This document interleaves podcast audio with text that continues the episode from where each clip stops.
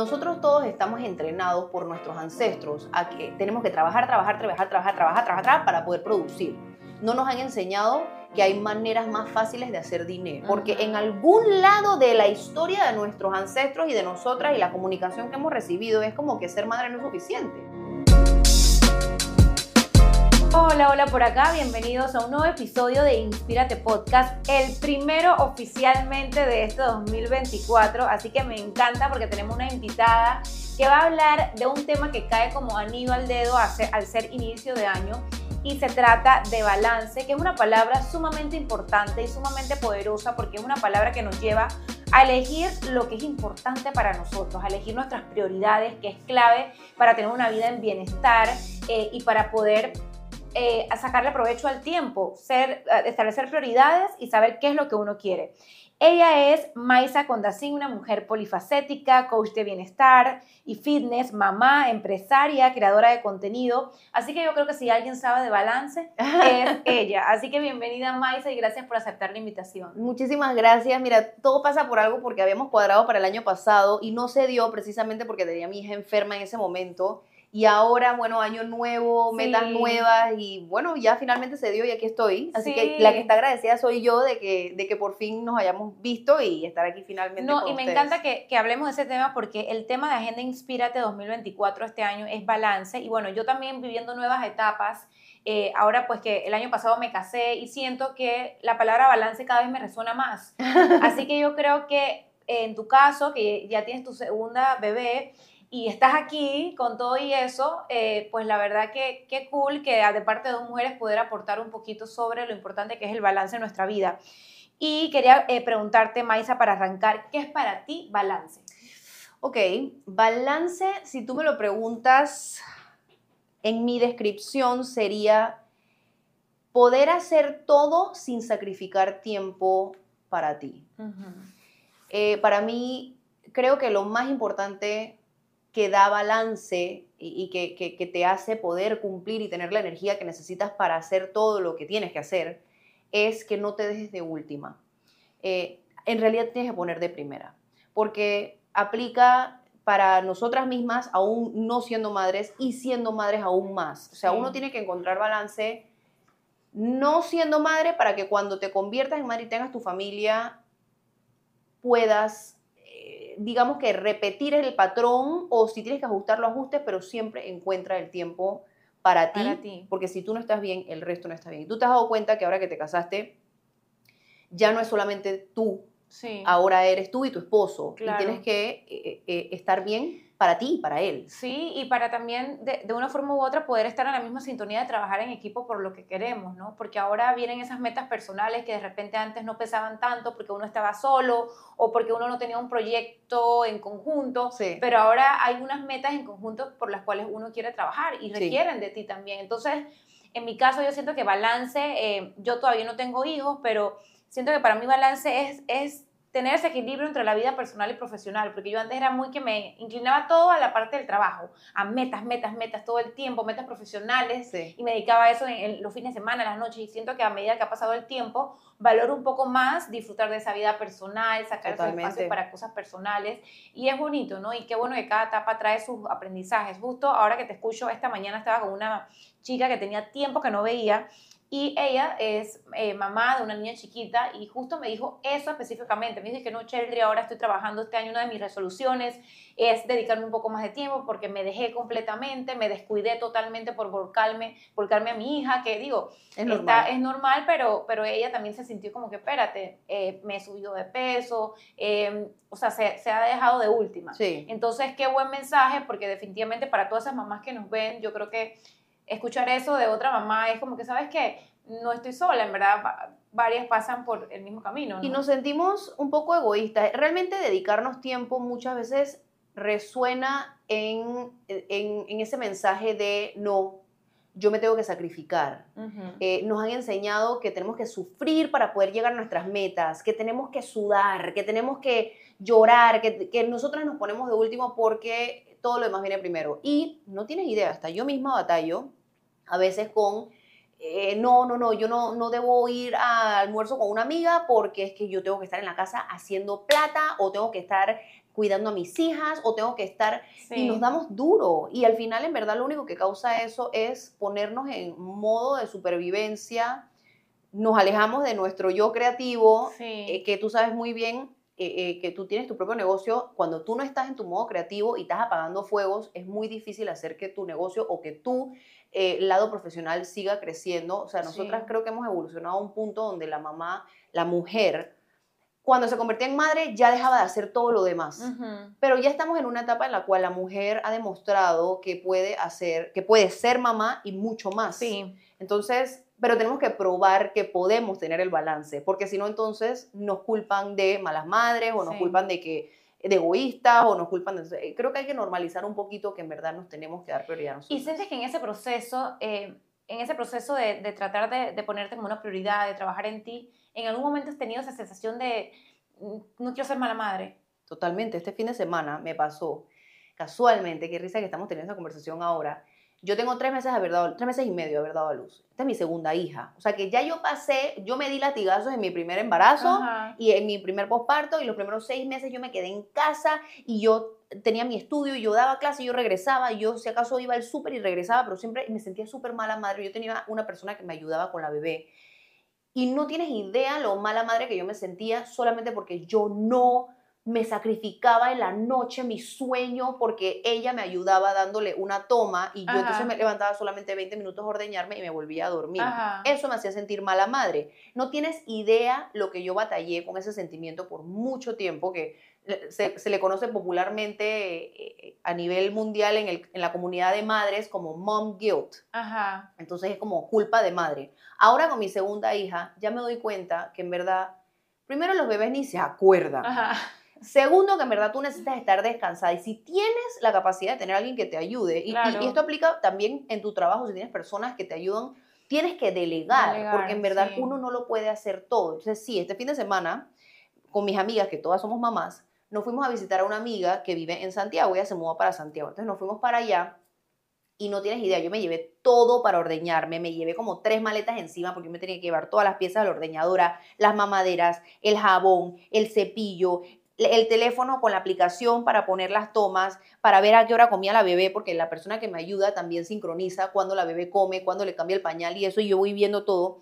Mis amigas me decían, Chuleta, eh, qué disciplinada eres y, y, y, y wow, o sea, qué sacrificado es esto. Yo digo, te lo juro que todavía estoy batallando con la culpabilidad de haberme venido a los tres meses y medio de mi hija y yo siento que lo que tengo que dar es, es, es esto, es esta tensión de, de tengo que ordeñarme cada tres horas, primero para que no me baje la producción, pero segundo porque, porque esta es la comida de mi hija y yo me estoy yendo, yo estoy lejos de ella, entonces yo estuve todo el fin de semana tratando como de controlar esas emociones. Sí, porque después dejas de vivir el presente. Entonces estás acá, pero estás allá. Sí, sí, y Pero, me pasó. Y fíjate que increíble porque en verdad yo también me he sentido así muchas veces con respecto al trabajo y el descanso. O sea, como que el día que decido hacer home office, yo dije, pero yo porque estoy todo el día aquí, entonces tengo que estar todo el día pegada a la computadora y ser la más Sí, productiva y escribirle a todos los clientes habidos por haber y dar todos los seguimientos y ese día casi que me escribo un capítulo de un libro también, Sí. porque necesito que el día valga el doble porque me quedé en la casa. te tienes que sentir productiva. Y mira, digo, aquí la, la conversación te está yendo por otro lado, pero a mí me ha servido muchísimo encontrar balance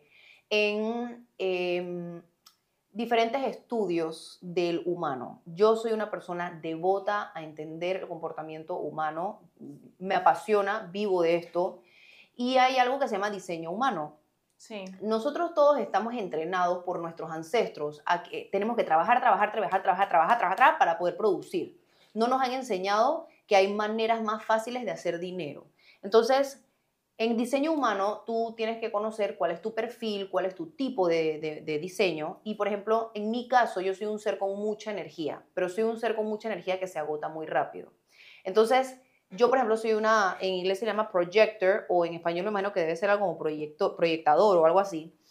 Y mi esposo es generador.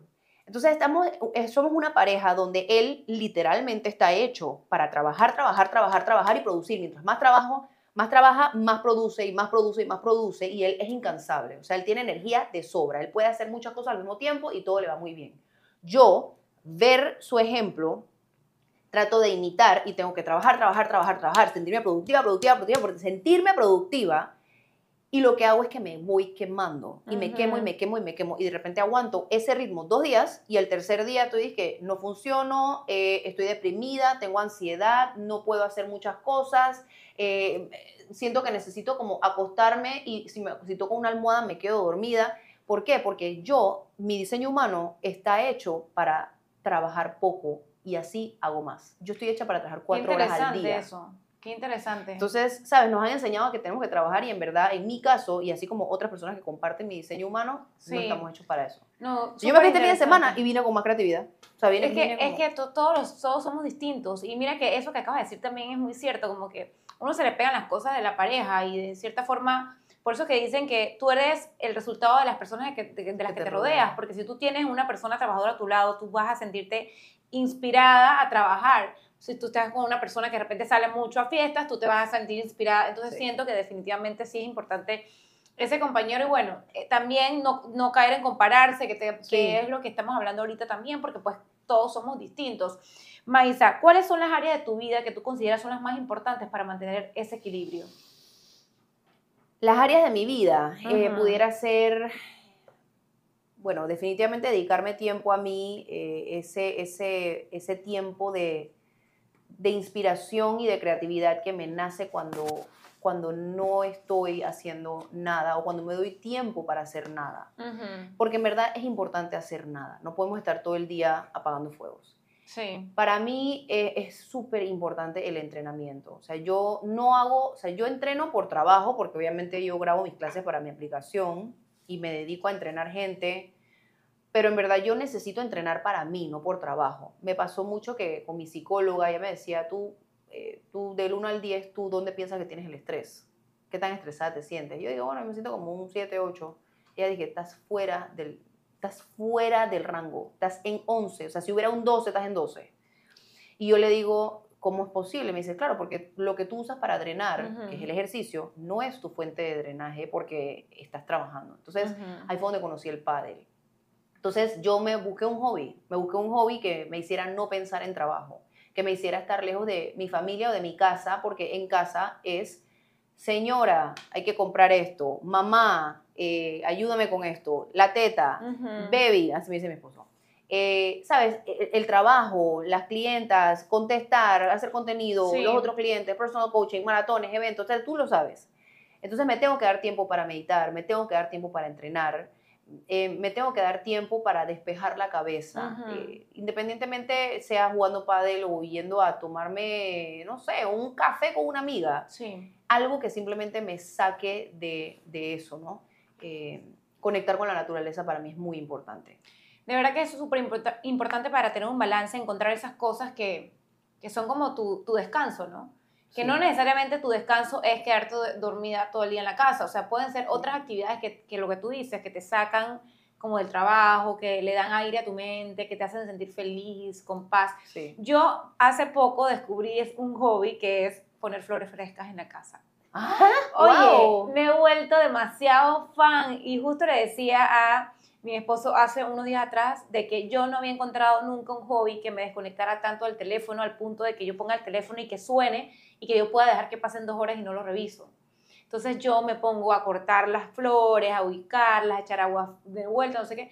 Y te lo juro que amo. A- Y es más, si hay alguien que me quiere ayudar, no quiero que nadie me ayude, lo quiero hacer yo quieres hacer sola, total. Sí, sí. Entonces, ese creo que es por el momento, yo digo que es parte de esta etapa, como me acabo de mudar, es como que parte También, de la etapa. Disfrutando tu Porque casa. ajá, hay amigas que me dicen y que espera, espérate que el día que tengas hijos vas a querer todas las flores artificiales porque no te va a dar tiempo, te van a tumbar todos esos adornos, así que vas a querer guardarlo todo.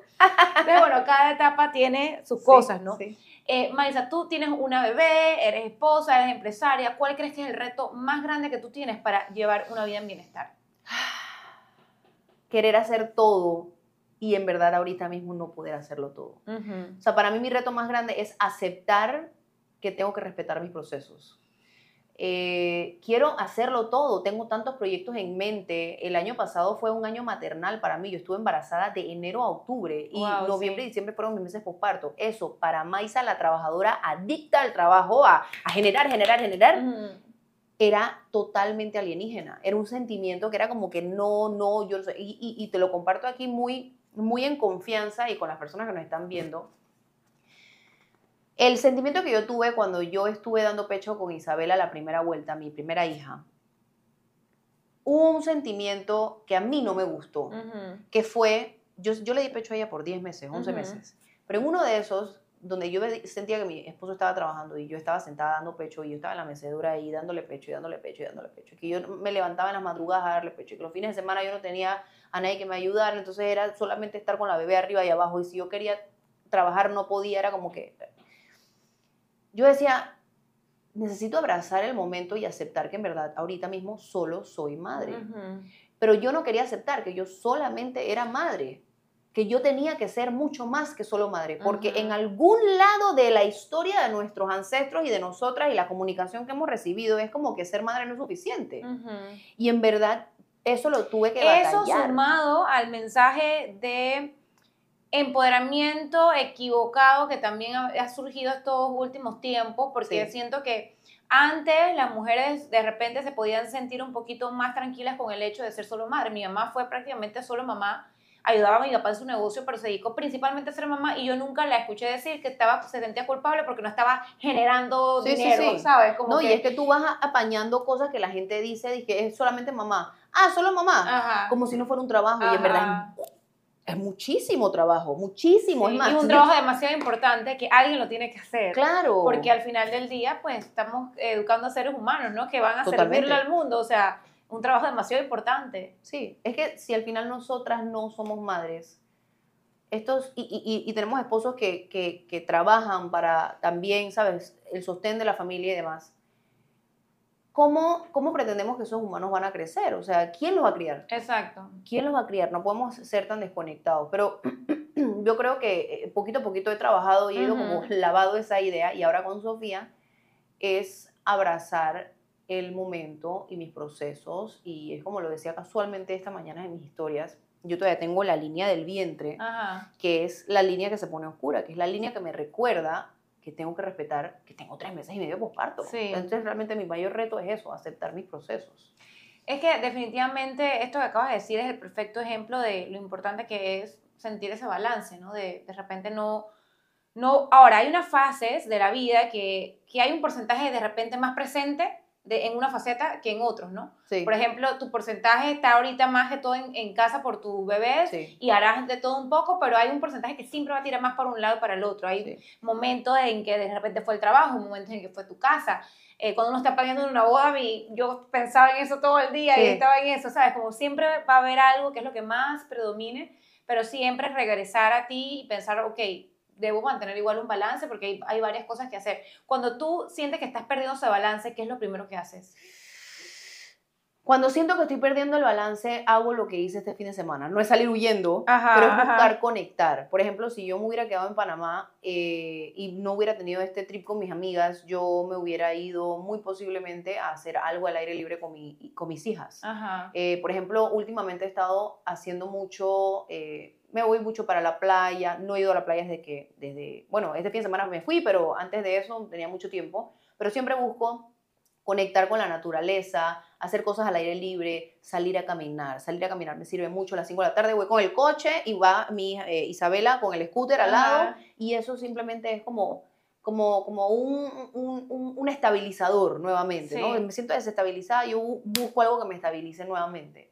Y en verdad, eh, eso es lo que me funciona, eh, tratar de, de hacer un, como un, un shift, como quien dice, de realidad. O sea, sal- sacarme de la burbuja en la que estoy ahorita mismo y tratar de ponerme desde afuera y ver mi vida y decir, oye, en verdad no estaba tan ahogada. Porque Sí. uno se nubla, Sí, los sentimientos nubla. te nublan. Sí, total. Y por eso también a veces escuchar, por eso a mí me encantan estos espacios, porque escuchar el punto de vista de otra mujer como que te hace sentir acompañada en el proceso, ¿sabes? Como que, Sí. entonces espérate, esto no nada más me pasa a mí, esto es común y uno puede seguir de adelante y uno se copiará de cosas que le gustó de la otra persona y, y, y también te ayuda como a verte a ti misma, ¿sabes? Como que siento que hacer menos dura, etcétera. Entonces estos espacios son bonitos por eso. Yo creo que entre mujeres sentirnos identificadas, eso es súper poderoso Sí. porque también nos llena como de valentía, como que nos empodera full, ¿no? Sí, Como que, oye, vamos para adelante, mira, mira ella con todo esto y lo logra, vamos para adelante, ¿sabes? Sí, como que sí. siento que empodera. Sí. ¿Tienes algún ritual, eh, tú por ejemplo, que eres coach, que, que eh, admiro muchísimo esa disciplina. Dime tú, algún ritual que tú hagas todos los días que tú dices que esto es algo que está en mi rutina que yo siento que es increíble que lo quieras recomendar. Bueno, sí, 100%. Yo, si tú me preguntas a mí cuál es el sentimiento que yo no puedo intercambiar y que simplemente jamás lo dejaré y que tengo que hacerlo, es tomarme mi café en la mañana, apenas me levanto, viendo a través de la ventana el patio, mientras que escribo tengo un, un journal, un, un, libro donde yo escribo usualmente cosas para agradecer del día anterior. Ah, wow. Y eh, eso lo que hace es que me, me, despierta en un estado de una frecuencia más alta, de atracción. No lo he podido hacer desde que me convertí en mamá de dos, porque honestamente no he tenido el tiempo. Lo que sí hago es lo del café con la bebé encima. Y me quedo pensando, tío, no lo escribo, pero me quedo como que pensando. Mi hija usualmente a esa hora se está levantando, así que solamente soy Sofía, eh, es Sofía conmigo. Mi esposo sabe que no me debe molestar en ese momento. Antes de que naciera Sofía, y sé que por eso voy a volver a esta rutina, eh, lo que yo hacía era que yo me levantaba, me tomaba mi café y apenas que me ponía a escribir, después de eso, eh, usualmente, no, lo trato de hacer antes, mira, como el día luz y tengo meses de no hacerlo, eh, ya se me olvidó hasta el orden, pero lo que yo hacía era que yo me levantaba, me ponía los audífonos, meditaba 15 minutos, una meditación de agradecimiento o de... Eh, a mí me gusta mucho Joe Dispensa. Joe Dispensa, eh, me encantan las meditaciones de él. Entonces yo usualmente hacía meditación de gratitud, meditación de abundancia, meditaciones de energía, meditaciones de, de lo que fuera, 15 minutos. Me paro, entonces me voy a tomar mi café mientras que escribo. Y entonces arranca mi día y trato de no ver el teléfono apenas que me levanto porque en verdad siempre me sale algo, dije, hay que pagar tal cosa, hay que, una cliente no le abre la aplicación, eh, eh, no sé quién te está escribiendo, o sea, comienza el bombardeo donde ya automáticamente se te prende como el, el, huir o, volar, el, el fight or flight mode, eh, y es, es, es, ese, es ese modo supervivencia que en verdad el cuerpo no sabe si es que realmente un tigre te está echando sí. porque estás igual de estresada. Total, total. Así que trato como de bajar mis revoluciones. No, me encanta. Y sabes que yo tengo, no tengo, eh, no hago como de journaling, sino que más que todo con la agenda me gusta sentarme como a repasar mi día. Eso me, me baja mucho como el estrés y como que me hace sentir como todo en orden. O sea, me permite ordenar mis ideas y eso me hace que pueda fluir como que durante el día. En verdad yo voy a terapias hace un par de años, buen par de años, casualmente a raíz de que me convertí en madre. Es que en verdad es tan interesante. Yo siempre digo que la maternidad para mí fue el encuentro con mi propia sombra, donde yo venía viviendo de una manera que yo creía que era la adecuada y de repente me di un estrellón donde yo tuve que comenzar a hablar del tema y a raíz de eso eh, tuve... Yo venía con terapeuta desde antes, pero en verdad comencé como una búsqueda diferente y ahora estoy casualmente buscando otras terapeutas porque como te digo, yo soy apasionada del comportamiento humano y yo aprendo mucho conmigo y enseño a través de mis propias experiencias. O comparto, pues por no decir la palabra enseño. Yo, a mí me gusta mucho compartir de lo que yo aprendo, me gusta compartir porque casi siempre eh, enseña, eh, personas aprenden de, de, de este camino, ¿no? Entonces, realmente terapia y hablar, hablar con amigas. O sea, por ejemplo, este fin de semana que me fui, hablé mucho. No fue solamente conectar con la naturaleza, fue también hablar con ellas, decirles como que, hey, cómo nos sentimos, compartimos, nos damos consejos entre nosotras. Y eso es muy recargador. Sí, no, total, es lo que te decía de que pues nos hace sentir identificadas unas con otras, como que e, es, es, nice, de, de, verdad que uno se siente muy bien después de una conversación así, además de que uno como que también se abre y cuenta y hay que sacar también del organismo a veces tantas cosas que uno siente y, y a veces uno se acostumbra a quedarse todo, a guardárselo. Entonces siento que estos espacios donde también sueltas, como que siento que hasta tu mismo cuerpo lo siente, como que ese efecto de, de, relajación, ¿no? Pero la meditación también sirve mucho, porque muchas veces, digo, no tenemos, yo, yo no sé tú, pero yo no voy a terapia todos los días. Voy a terapia cada 15 días o una vez al mes. Y entonces, entre terapias, ¿yo qué hago? Claro, me toca meditar, me toca sentarme, respirar, escuchar música, cantar. Sí, yo creo que cada quien tiene también como sus momentos. Y fíjate qué bonito todo lo que dices, porque definitivamente no es como que el balance va a llegar caído del cielo. Tienes que trabajar en él. Tienes que ser intencional en tener tus formas de encontrar ese balance. Claro. Tú, por ejemplo, haces en meditación. A mí últimamente me ha gustado mucho como, como que siento que hay como mucho ruido por todos lados, que si el teléfono, que si eso, que si lo otro. Entonces, soy una mujer de fe y me gusta como ir a la iglesia, sentarme.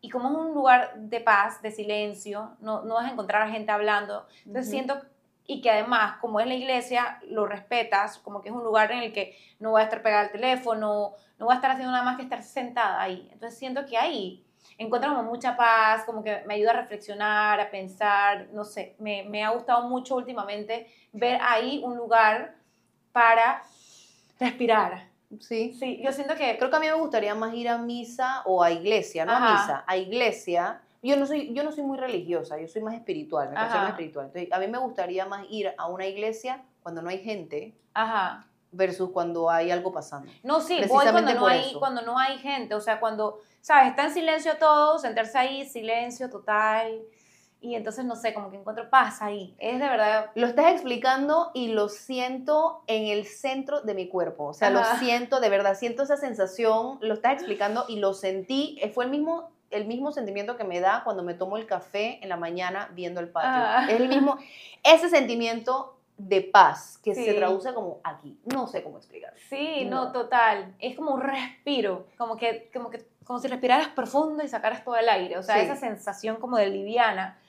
Entonces, bueno, yo creo que cada quien, pues, de- debería de repente encontrar su espacio, ¿no? no Sí. que para mí será una cosa, para ti otra, etcétera, pero encontrar ese espacio. Maisa, objetivos del año, ¿cómo te trazas tus metas del año? Bueno, yo tengo mis reuniones antes de que se acabe el año con mi mano derecha. Y yo tengo mis proyectos, como, como sabes, el año pasado fue mi año maternal, entonces yo venía con sangre en los ojos y decía, este año tengo que compensar de alguna manera. Obviamente Ujú. ahí vengo con el pie en el acelerador, que ahí es quítate, que, que te atropello, porque eh, eh, obviamente vengo con tanta euforia y tanta energía de cumplir cosas, porque está el sentimiento de me quedo atrás, me quedo atrás, me quedo Sí. atrás. Entonces es batallar con un poquito con, esa, con ese sentimiento, pero es planificación. Yo tengo una reunión antes de que se acabe el año, ok, que, que vamos a lanzar el otro año, con qué arranca, porque como yo soy fitness, Ujú. fitness arranca enero. Ujú, Diciembre es un mes muy lento y usualmente es de planificación, pero ¿verdad? yo me he venido planificando como desde septiembre del año pasado para ver este año qué se iba a hacer, porque yo acabo de lanzar mi aplicación Fit with Maisa en julio. Entonces yo decía, este va a ser el primer enero de Fit with Maisa y yo tengo que ver qué yo ofrezco, cómo yo hago para crecer esta plataforma, Sí. porque ahora se ha convertido en mi bebé. Y realmente creo que es un poquito de anticipación, planificación, eh, escribirlos. eh, yo lo escribo en, una, en una- un cuadro de Excel, lo pongo por fechas. Y en base a eso, entonces yo digo, ya yo hago mi año, ¿no? ¿Qué- Sí. ¿Cuáles son los proyectos que yo quiero hacer? Digamos que yo tengo dos lanzamientos este año, entonces esos dos lanzamientos, ¿cómo los hago para que no se choquen uno con el otro? ¿Qué hago de por medio? ¿Desde cuándo me planifico? Y ya con eso en mente, entonces ya yo sé que esos son los, los proyectos que yo quiero cumplir. Y aparte, obviamente, de la parte profesional tengo mis objetivos personales, ¿no? O sea, claro. hacer diferentes, no sé, yo quiero certificarme, seguir certificándome, me gustaría viajar con mi esposo, me Sí. gustaría viajar con mi hija, y Sofía todavía no está muy chiquitita, o sea, que esos son objetivos también personales. Sí, total. Que también hay que escribirlos y planificarlos. Yo me porque- senté con mi esposo la primera semana de enero y, y habla, entre los dos hablamos y De- dijimos, ok, ¿cuánto tenemos que ahorrar para hacer esto y esto y esto y esto? y esto? Total, es que a veces pensamos que la planificación es solamente para la vida profesional, pero, pero para nada, para las metas personales, lo que queremos lograr, hay que organizarse de igual forma y trabajarlo. Hay una frase que a mí me quedó resonando y que siento que me ayuda a tener balance y es que a lo que tú le dedicas tiempo, a eso vas a tener en tu, de eso vas a tener en tu vida. Entonces a veces pienso como que, espérate, si estoy todo el día trabajando, pues nada más tendré eso Trabajo. en la vida, pero si le dedico tiempo a este otro área, entonces voy a tener también de eso. Entonces ahí yo siento que te- eh, eh, o sea, ese pensamiento me ayudó como a distribuir el tiempo como en, en las diferentes cosas, ¿no? Porque en Sí. verdad a lo que le dedicas tiempo es lo que, lo que vas a tener. Así es. ¿Y cómo, te, cómo haces para mantenerte enfocada? Porque uno de los retos es que arrancamos el año mega motivados, de que, ok, son mis metas, este es el plan, esto es todo, pero pasan tres, cuatro meses y, y puede ser que soltamos los guantes o que nos sentimos desmotivados. ¿Cómo logras mantener ese enfoque durante el año para que esa meta que te trazaste en enero sea una realidad? Primero, eh, yo tengo una persona que sirve como otro par de ojos aparte de los Ajá. míos. O sea que en verdad, si yo pierdo el norte en algún momento, la tengo a ella que me dice, oye, seguimiento, reuniones de seguimiento. reuniones de seguimiento. Y no solamente me enfoco en el macro año, sino que yo voy por temporadas. Ok, ¿qué es lo que tenemos que hacer los primeros tres meses? Bien, estos primeros tres meses yo tengo esto y esto y esto y esto. Ok, vamos a comenzar a trabajar en base a ese primer trimestre. Luego ya pasamos el proyecto del primer trimestre y es como que, ok, pasamos al segundo trimestre. ¿Cuáles son los objetivos? Ujú, Entonces, ujú. En base a eso, vamos, honestamente, si tú me preguntas a mí, me debería estar planificando desde ya el último trimestre del próximo año. Pero realmente no es así, porque si no me voy abrumando y, Sí. y yo... Es que es, es así, metas en pequeñas dosis, metas a, a corto, mediano y largo plazo. Yo le digo metas anuales, mensuales, semanales y diarias, porque si no, en Sí. verdad te abrumas, te estresas. eh, es más difícil mantener la motivación así a cuando ves lo- el resultado más rápido. Sí, ¿Sabes? Cuando ves esas micrometas y, y darles la importancia también que tienen, porque no tienes que llegar dizque, al punto final para sentirte contenta. O sea, el Sí. camino también disfrutarlo, sí, sentirlo un logro cada día, que, que adelantas un poquito más para llegar allí. sí. Y, y muchas veces termino cambiando cosas de fechas. O sea, por ejemplo, yo tengo algo muy importante que quiero cumplir ahorita en marzo, pero si no lo cumplo, pues lo corrí para abril, ¿sabes? Sí. no es, no es algo como que me voy a, a- a- dar duro por, por simplemente no cumplir con las fechas estipuladas, ¿saben? Mira que es muy nice que tengas ese, esa organización porque también siento que de repente, bueno, yo también lo vivo, cuando uno mismo es como su propio jefe, uno tiene un emprendimiento, etcétera, es de repente, eh, no todo el mundo se le da fácil autogestionarse, decir que, bueno, hoy voy a hacer esto, este es el plan, ¿sabes? Como ser la CEO de tu propia vida, tal cual como Claro. lo escribo en el libro, porque a veces es de repente más sencillo que alguien te dé una instrucción y tú ejecutas, pero Claro. hacerlo como que uno misma para uno misma, a veces te cuesta más tomarte en serio, tomarte de verdad la idea en serio para llevarla a otro nivel. Sí. A mí me cuesta mucho, eh, eh, lo que acabas de decir es crucial. Cuando yo no tengo a alguien que me acompañe en el camino, usualmente no me pongo el tiempo para trabajarlo, para trabajar un proyecto o para cumplir conmigo misma. No me preguntes por qué. Con el tema del entrenamiento no es así, pero con el tema de trabajo quizás es porque soy mamá, tengo varias cosas que manejo al mismo tiempo, tengo un negocio, lo que sea. Siempre me abrumo mi, mi vida personal. Sí, Con, con una persona al lado mío, una persona que, que va como de la mano conmigo, es mucho más fácil porque es como que, ok, ya sabemos que tenemos una reunión semanal, eh, no sé, todos los miércoles y entonces en ese día hablamos, ok, ¿qué es lo más importante que sigue? ¿Qué más? sí. Y así vamos como tocando base semana tras semana. ¿Cuáles son los reminders? Tenemos reminders en común. Entonces ya yo sé que a mí me funciona, quizás esto no le funciona a todo el mundo, pero a mí me funciona tener a alguien de la mano donde vayamos eh, eh, las dos personas, ¿sabes? Hacia un mismo goal. Sí, sí, bueno, eso de por sí el seguimiento ese siempre ayuda. Yo siento que por eso que el tema del coaching es un tema que es muy bueno porque te ayuda a dar ese seguimiento y pues en el caso de que uno trabaja en equipo también, porque cuando trabajas Sí. en equipo te sientes comprometida también con ese equipo, Sí. ¿sabes? Porque si están todas las piezas trabajando por un- una meta, o sea, tú no te vas a, a dormir en los laureles, pues tú vas a trabajar en, por ese, Claro. ese- esa meta, ¿no? Ya aterrizando un poquito al final de este episodio, Maisa, ¿cuál tú sientes que fue una lección que tú te llevas del, del 2023 que definitivamente vas a aplicar este año? Ay, Dios. Son preguntas como de Miss. No, la verdad es que están muy buenas. Eh, 2023 me enseñó a aceptar los procesos. 2023 me enseñó a que por más que yo quisiera comerme el mundo, mi prioridad estaba en hacer un humano dentro de mí.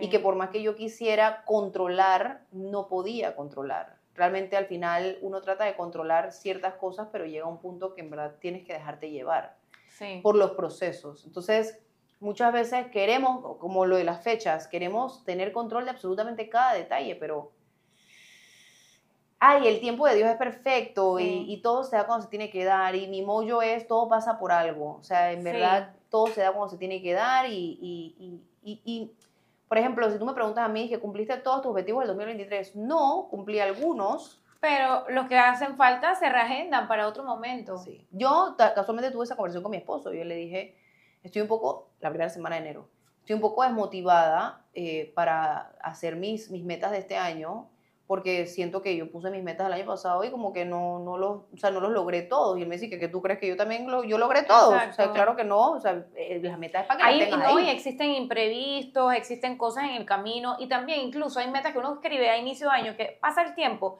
y te das cuenta de que tú sabes que esta meta yo ni le dedico tiempo, yo creo que algo me está diciendo esto. Hay veces que tú te das cuenta en el camino que no, yo creo que esta meta no la quiero tanto, mejor le voy a poner una pausa, quizás más adelante, este no es el momento. Sí. A mí me ha pasado de, de metas que he escrito y después yo siento como que, mm, no, yo creo que esto va para otro año, Sí. no creo que este es el año para esto. Y uno mismo lo siente y Sí, está bien, no pasa nada, no tienes que sentir que, que por eso es un fracaso, por el contrario, mejor es tener claridad y enfocarte en aquellas cosas que tú sientes que eres feliz en eso, de que, porque al final del día estamos en la vida para disfrutarlo, ¿no? Sí, Entonces yo, yo pienso que también es importante eso, como que revisar qué, qué realmente de esa lista eterna de cosas es lo que tú quieres hacer, sí. que de verdad es algo que te llena. Un mensaje, un consejo eh, para todas las personas que nos están viendo para mantener ese balance ese 2024. Date tiempo, date prioridad, escucha y conecta. Yo eh, creo que la respuesta usualmente la tratamos de buscar siempre afuera de nosotros Sí, y la respuesta siempre está usualmente dentro.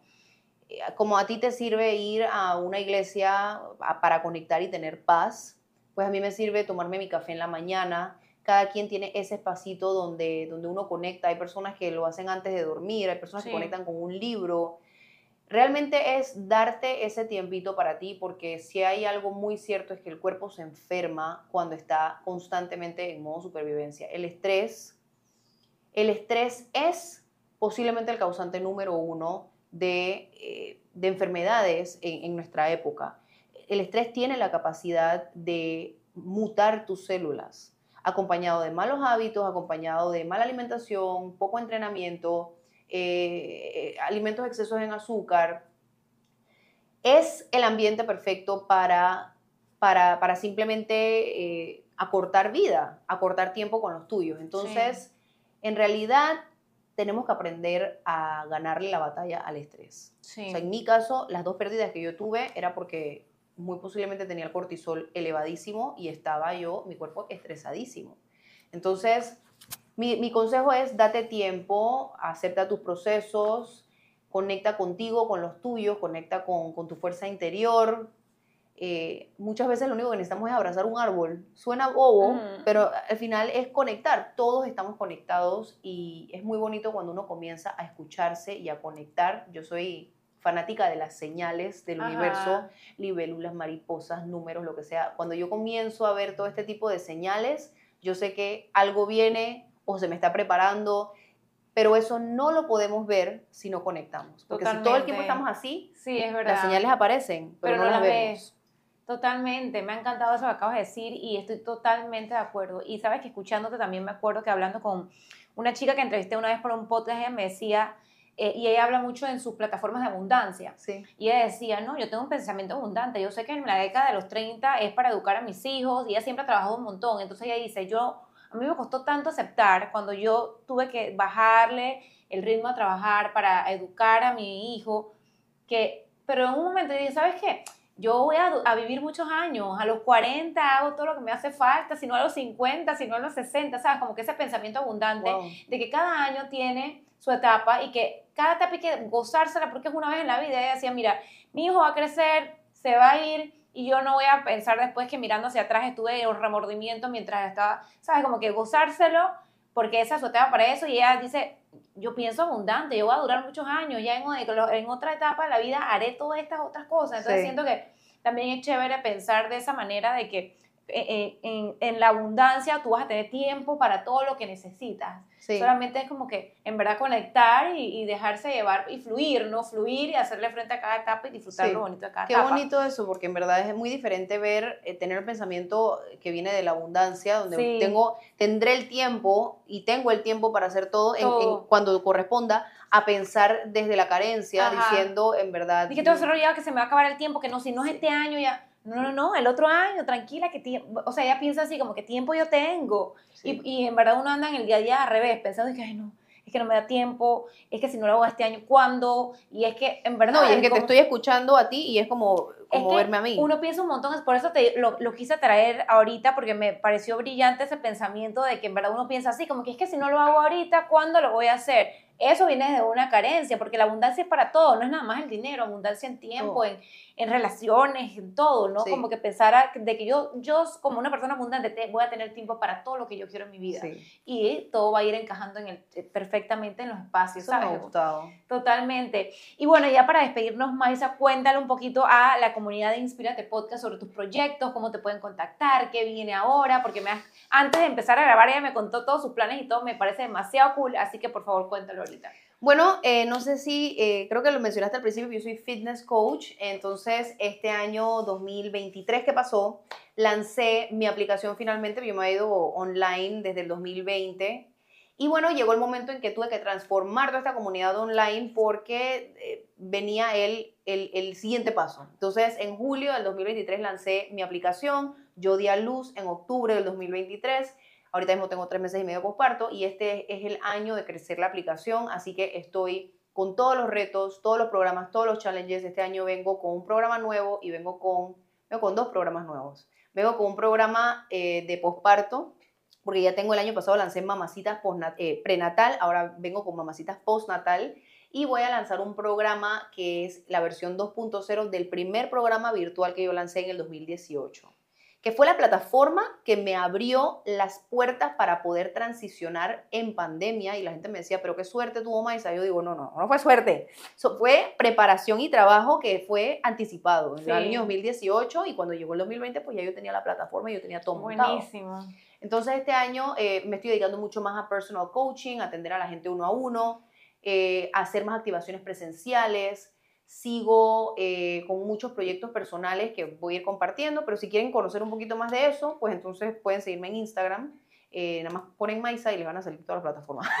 bueno, mucha gente se llama Maisa. No, me encanta, me encantan todas estas ideas y, y, ¿sabes? Como que qué cool, porque yo todavía no he pasado por ahí, pero verte así súper emprendedora, con tu bebé tres meses y otra niña más en casa, y es como que inspirador, súper súper lindo. Y me parece que también debe ser súper lindo para todas esas mamás que también están en los planes contigo debe ser súper motivador también, porque, ¿sabes? Siento que muchas mamás se sentirán identificadas también de que mírate emprendiendo y, y qué bien te ves, haciendo tus ejercicios. Yo siento que es un bonito ejemplo. Así que te felicito y bueno, que vengan muchos éxitos para este año, que vengan muchas cosas buenas para todos.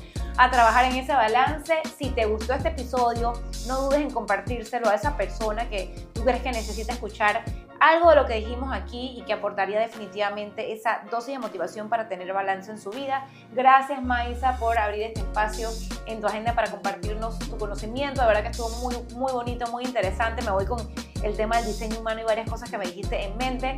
Así que bueno, un mensaje ya para despedirnos. Muchísimas gracias a ti por invitarme y por tener este espacio para conectar con ustedes. Creo que lo último que me hace falta por decir es, eh, acuérdense de conectar. Y eso no solamente aplica a conectar con seres queridos, sino conectar con uno mismo, porque ahí es donde están todas las respuestas. Totalmente, así es. Así que bueno, esto fue Inspírate Podcast. Besos, Sheldon.